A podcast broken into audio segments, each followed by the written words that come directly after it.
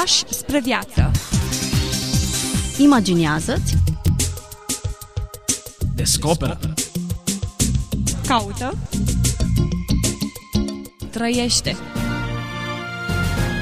Trăiește. Trăiește. Fii liber. Pași spre viață Bine v-am regăsit, dragi ascultători, și astăzi la o nouă întâlnire. Bun revenit, îi spunem pastorului Ghiță Mocan în studioul nostru. Bine v-am regăsit! Ne reîntoarcem în timp astăzi, anii 590, 604 este intervalul pe care îl vizăm. Grigorie cel Mare este autorul unui volum asupra căruia ne vom opri astăzi. Așadar, Grigorie cel Mare sau Grigorie Dialogul s-a născut în jurul anului 540 la Roma și s-a stins, așa cum spuneați, în anul 604, tot la Roma. A fost slujitor în acest oraș, a fost episcopul Romei și a lăsat în urmă o frumoasă biografie, o frumoasă activitate, dar și câteva scrieri, unele sub formă de scrisoare, altele sub formă de tratat, altele sub formă de istorie, atât de importante și atât de prețioase pe măsură ce, iată, se adună secol după secol în istoria creștină. Una dintre aceste scrieri, formulată sub forma unei corespondențe cu un slujitor mai tânăr, se numește Cartea Regulei Pastorale. Această carte datează din anul 591. Deci ne aflăm la cumpăna anului 600, iată cu mult timp în urmă față de noi, și ne-am putea întreba oare ce am putea culege noi dintr-un trecut atât de îndepărtat. Însă, privind spre acest tratat pe care nu-l putem citi în întregime într-o emisiune la radio, pe care le recomandăm într-o lectură mai ales slujitorilor, pentru că acest tratat e considerat primul manual de teologie pastorală, ei bine, acest tratat aduce înaintea cititorului o cazuistică largă, bogată, despre cum să te comporți cu ereticii, cum să te comporți cu cei slabi, cum să-i stimulezi pe cei buni și sârguincioși, cum să te comporți cu bărbații, cum cu femeile, cum să ai grijă ca rânduiala în comunitatea bisericii să fie păstrată la înalte standarde, cum să predici și în același timp să nu uiți și de alte nevoi mai degrabă pământești, materiale, ale semenilor tăi, ale celor pe care îi slujești. Așadar, avem aici un tratat pastoral, o grijă pastorală de suflete. Cum să se comporte păstorul cu cei pe care îi păstorește. Haideți să ne oprim asupra unui paragraf și să ne încântăm cu el. Din acest tratat putem să deschidem aproape la întâmplare, pentru că oriunde citim găsim ceva interesant. Iată un posibil paragraf. Un păstor de suflete trebuie să fie cel mai apropiat în a compătimi pe fiecare și a-l înțelege prin felul lui de a vorbi. Trebuie în chip deosebit să fie în stare să se ridice peste toți ceilalți prin rugăciune și contemplare. Sentimentele de evlavie și de compătimire îi vor permite ca slăbiciunea altora să o facă a sa, contemplarea să-l ducă să se învingă și să se întreacă pe el însuși cu dorința lucrurilor cerești. Cu toate acestea, datorită câștigării înălțimilor spirituale, să nu-l facă să uite nevoile credincioșilor. Grija pe care de altfel trebuie să o poarte pentru nevoile semenilor, să nu-l facă să neglijeze datoria de a se înălța la lucrurile cerești. Așadar, începem cu compasiunea ca o calitate esențială a consilierii. Bine articulat. Da, aproape că atunci când citim materiale mai noi, ne dăm seama că nimic nou sub soare. Doar că formulările pot fi diferite. Cred că e bine de menționat că nu spiritul datoriei sau mustrarea e calitatea principală a păstorului. Adică e foarte ușor să-l taxezi pe un om pentru greșeala lui. E foarte simplu să-l surprinzi. Sigur. În uh, slăbiciunea lui, în vulnerabilitatea lui. Nu e ușor, în schimb, să arăți compasiune. Da. Ori calea prin care slujitorul se apropie de cel care a greșit este calea compătimirii. Vedeți, compătimire, a pătimi alături de el. Compasiune, la fel. Este această implicare, această asumare. Ați văzut cum spunea Grigorie, teologul? Zicea, să-și asume greșeala celuilalt ca și cum ar fi a sa. Să poarte uh, greul acelei greșeli, acelei căderi. Să simtă, în măsura în care poate simți cineva pentru altcineva, dar să simtă, să empatizeze, am zice noi astăzi, cu cel pe care îl ajută. Asta ca să nu devină fariseic, asta ca nu cumva să se erigeze într-un fel de profesor care le știe pe toate sau un sfânt care uh, n-a greșit niciodată. Observați ce simplu e să ne asumăm rolul moralizatorului, cel care se plasează undeva deasupra. Eu nu împărtășesc aceeași slăbiciune cu tine. Chiar ne vine atât de ușor, mai ales în domeniile în care nu suntem vulnerabili, să ne transformăm în moralizatori. Lupul moralist. Da, avem tendința să luăm distanță față de semenii noștri uneori uh, și mai ales față de căderile lor, ca nu cumva să fim asociați. Adică până și în gestul de a-i ajuta, suntem mai preocupați de imaginea noastră decât de sprijinul însuși pe care îl acordăm. Și poate nu întotdeauna o facem conștient, adică nu spun că întotdeauna suntem perverși. Poate nu suntem perverși, poate nu vrem asta, dar sfârșim prin a face asta. De câte ori nu sfârșim prin a face ce nu, nu vrem. Eu, din contră, cred că intenția e bună și că sunt oameni cu podul plin de intenții bune care nu știu să-și asiste semenii în luptele și în durerile lor. Așa este, așa este. Din cauza aceasta, spune Grigorie, păstorul de suflete trebuie să fie dintre oameni, să simtă cu ei, dar în același timp să fie deasupra lor. Și zice, auzi, deasupra lor prin rugăciune și contemplație. Deci, vedeți, nu, de, nu deasupra prin cunoaștere, deși inevitabil cine slujește cu cuvântul trebuie să știe mai mult cuvânt decât cel slujit, inevitabil. Inevitabil uh, și legitim, cine predică Evanghelia trebuie să știe mai multe despre Evanghelie decât cel care ascultă predicarea. Nu? Inevitabil, adică e logic, dar uh, ceea ce ne urcă pe o treaptă deasupra celor pe care îi slujim, ceea ce ne face să stăm pe acea poziție, este de fapt rugăciunea și contemplația, iar aici este calea mistică. În zona aceasta mistică, uh, slujitorul trebuie să fie mult mai stabil decât cel pe care îl slujește, tocmai ca să-l poată ajuta.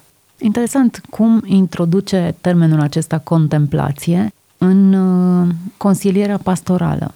Adică nu are loc în momentul în care consiliezi pe cineva, ci are loc atunci când ești singur și te rogi pentru el, ca să poți să ai ulterior atitudinea și sfatul potrivit. Da, ceea ce arată că momentul însuși al consilierii nu este totul, nu? Ci că... E vârful icebergului. Exact, sau partea vizibilă, nu? Și partea, până la urmă, cea mai scurtă din toată povestea. Dominantă rămâne retragerea, rămâne discreția. Dominantă rămâne cămăruța, odăița a rugăciunii și a contemplației.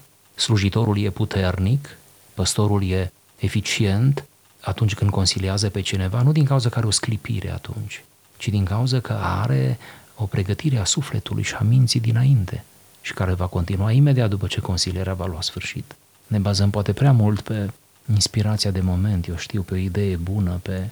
Nu ni s-a întâmplat cei care lucrăm cu oamenii nu ni s-a întâmplat adesea, și asta e bine că ni s-a întâmplat, e într-o smerire, să avem o idee de care suntem fascinați, să o rostim într-un context uh, de felul acesta și să nu însemne nimic pentru cel cu care ne-am întâlnit. Da, bineînțeles. Ideea e că, în general, la consilierea modernă ne gândim că ar trebui pe celălalt să-l facem să vorbească prin tehnica întrebărilor diverse, a chestionarelor de diverse culori, dar consilierea se bazează pe interacțiunea dintre cei doi. Ori ceea ce ne sugerează Grigorie în acest volum este că altundeva are loc consilierea, sfătuirea lor, rugăciunea și contemplație sunt elementele cheie, arma puternică. Nu ceea ce îi spui strict în momentul consilierii, nici măcar exact. ceea ce reușește el să verbalizeze. Uneori nici nu știi să verbalizezi problema în sine. Asta Sigur. este adevărul. Suferi și nu știi să spui, să exprimi exact din ce zonă vine Sigur, suferința. Să admitem că amândoi pot fi în eroare, nu? Amândoi pot fi în eroare. Și cel care își spune ale lui nu? și cel care încearcă să găsească soluții. Așa este. Uh, se pare că bătălia se câștigă sau se pierde în uh, dimensiunea aceasta mistică a rugăciunii și a abandonării în mâna lui Dumnezeu. Să mergem mai departe. Un alt citat. Păstorul de suflete trebuie să vegheze cu grijă pentru ca dorința de a plăcea oamenilor să nu-l preocupe într-o formă excesivă. Trebuie să aibă grijă ca nu cumva credincioșii să-l admire și să-l iubească mai mult pe păstor decât adevărul. Atunci când, cu pricepere, pătrunde viața lăuntrică Și când cu chivernisială se îngrijește de cele exterioare, iubirea de sine să nu-l îndepărteze de creatorul său, deși s-ar părea că el este bogat în fapte bune și înstrăinat de cele lumești. Și totuși, chiar acelea ar putea să-l facă străin de Dumnezeu. Iubirea proprie își are începutul cu aceasta, căci este un dușman neîmpăcat al lui Dumnezeu, acela care, prin faptele bune pe care le face, dorește să fie iubit el de credincioși în locul lui Dumnezeu. Se face vinovat de adulter în inima sa slujitorul prin care mirele și-a trimis darurile atunci când vrea să fie iubit el de ochii miresei în locul mirelui. Ce imagine! Ce plastic e în exprimare. Iubirea proprie poate schimba inima păstorilor de suflete și o poate împinge la o îngăduință neorânduită uneori, iar alteori la prea mare asprime. Cum uh, jonglăm cu aceste elemente? Evident, când lucrezi cu oamenii, te atașezi de ei, ei se atașează de tine. Genul acesta de popularitate pe care o dobândești în cadrul parohiei, a comunității pe care o slujești, s-ar putea să fie cursa în care cazi. Așa este. Și în care nu puțini slujitori cu vocație au căzut. Și au căzut fără să-și dea seama, nu dintr-o dată, au căzut fără să vrea, fără îndoială, n-au dorit să cadă, au dorit să rămână în picioare, dar pur și simplu la un moment dat uh, n-a mai fost vorba de adevăr, de Hristos, ci oamenii s-au legat de ei și vedeți cum uh, se spunea într-o carte recentă, e mai ușor să ne facem fani decât să facem ucenicea lui Hristos. E mai ușor să-i legăm pe oameni de noi decât să-i legăm de Hristos. Dar gândiți-vă o clipă cât de tragic este să-i legăm pe oameni de noi, pentru că legându-i de noi, oricine am fi noi, le restrângem experiența la propria noastră experiență. Deci ați, și acum privind din perspectiva celui slujit, ați lega viața la modul acesta idolatru de cineva, de un slujitor, înseamnă ați amputa o parte a experiențelor, înseamnă a te restrânge, înseamnă a privi spre infinit printr-o lentilă îngustă prin care a reușit să privească maestrul tău. Ei bine, lucrul acesta este inadmisibil și dacă îl conștientizăm ar trebui să ne speriem. Niciun slujitor din viața noastră nu ar trebui să ne fie îndeajuns. Nu în sensul acesta, niciun slujitor. De altfel să respectăm slujitorii, de altfel să avem mentori, să avem duhovnici, Aici mi se pare sensibilitatea. Da. Suntem ori într-o extremă, ori în cealaltă. Da. Ori îi criticăm și îi și anatemizăm nu ne trebuie pe toți. Niciunul. Da? Ori îi adulăm pe câte unul, da. ridicăm până la prima decepție. Da. După care repetăm. Sigur, la nesfârșit.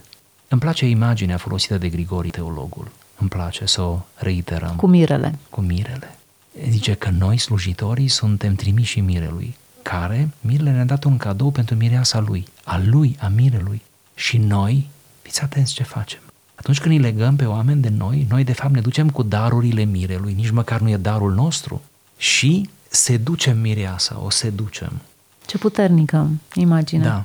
Și o facem pe mireasa să se îndrăgostească de noi și producem un adulter in corpore, într-un fel, nu? Un adulter. Producem un, o infidelitate în inima miresei pentru că distragem iubirea ei, sentimentele ei pentru mire și le orientăm spre noi. Ori noi nu suntem decât niște interpuși, decât o interfață, decât iubirea ei trebuie să fie pentru mire. Cât de schimbată este slujirea pastorală atunci când un slujitor înțelege că accentul cade pe Hristos, nu pe relația lui cu comunitatea și nu ceea ce îi oferă comunitatea e recompensa pentru el, ci din nou înspre Hristos se leagă totul. Totul este despre El și pentru El, nimic legat nici de comunitate și nici de slujitorul care o conduce. Cred că marile avantaje sunt de partea slujitorului și apoi de partea comunității. Cred că un slujitor care se ține departe de toate acestea și înțelege că el este doar trimisul mirelui cu niște daruri, uh, va sluji mult mai liber,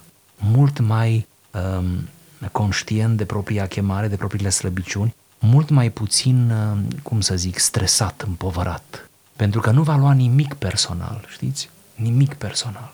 Pentru că și atunci când va fi huiduit, batjocorit, pus la zid, el va înțelege de fapt că Hristos este pus în el, într-o asemenea perspectivă, și când va fi lăudat, va înțelege din nou că nu e vorba despre el, ci oamenii îl laudă, da, în micimea lor, în îngustimea lor, în entuziasmul lor, dar de fapt dacă ar fi ceva de lăudat în el, este doar lucrarea lui Hristos care nu operează prin el. Deci eu cred că a privi lucrurile în mod corect e un mare ajutor pentru slujitor. Te pune într-o libertate maximă. Îți dă această siguranță, această stabilitate, această bucurie, acest angajament corect în, în slujire. Plus că te ferește de mesianisme false, te ferește de gândul acela că cu tine începe, cu tine se termină, că dacă nu ești tu, nu se întâmplă. Toate acestea ești izbăvit de ele, câtă vreme știi că nu ești, nu ești decât o unealtă și să fii mereu surprins că Dumnezeu în bunătatea Lui te folosește și azi, și azi, și din nou, și duminica asta, să fii surprins că ești acolo. Câtă vreme Dumnezeu poate să-și facă uh, slujitor din vânturi și din pietre, nu? În aceeași măsură să nu uităm imaginea trupului cu mai multe mădulare, există un singur cap, până la urmă urmei, indiferent care ar fi slujba, să nu minimalizăm slujba preotului, dar nu putem disprețui funcționalitatea întregului trup care Sigur. merge împreună. Prin urmare, nu există un centru al universului plasat în pastor sau un preot, ci există un cap care e Hristos și un Sigur. trup care funcționează. Toate formele de autoritate din biserică sunt forme de autoritate subordonate. Ele între ele sunt diferite, dar ele sunt în ultimă instanță subordonate autorității supreme, fără îndoială. Iar dacă lucrurile nu stau așa, deja nu mai avem de-a face cu, cu biserica, nu? Avem altceva acolo. Mai găsim un paragraf?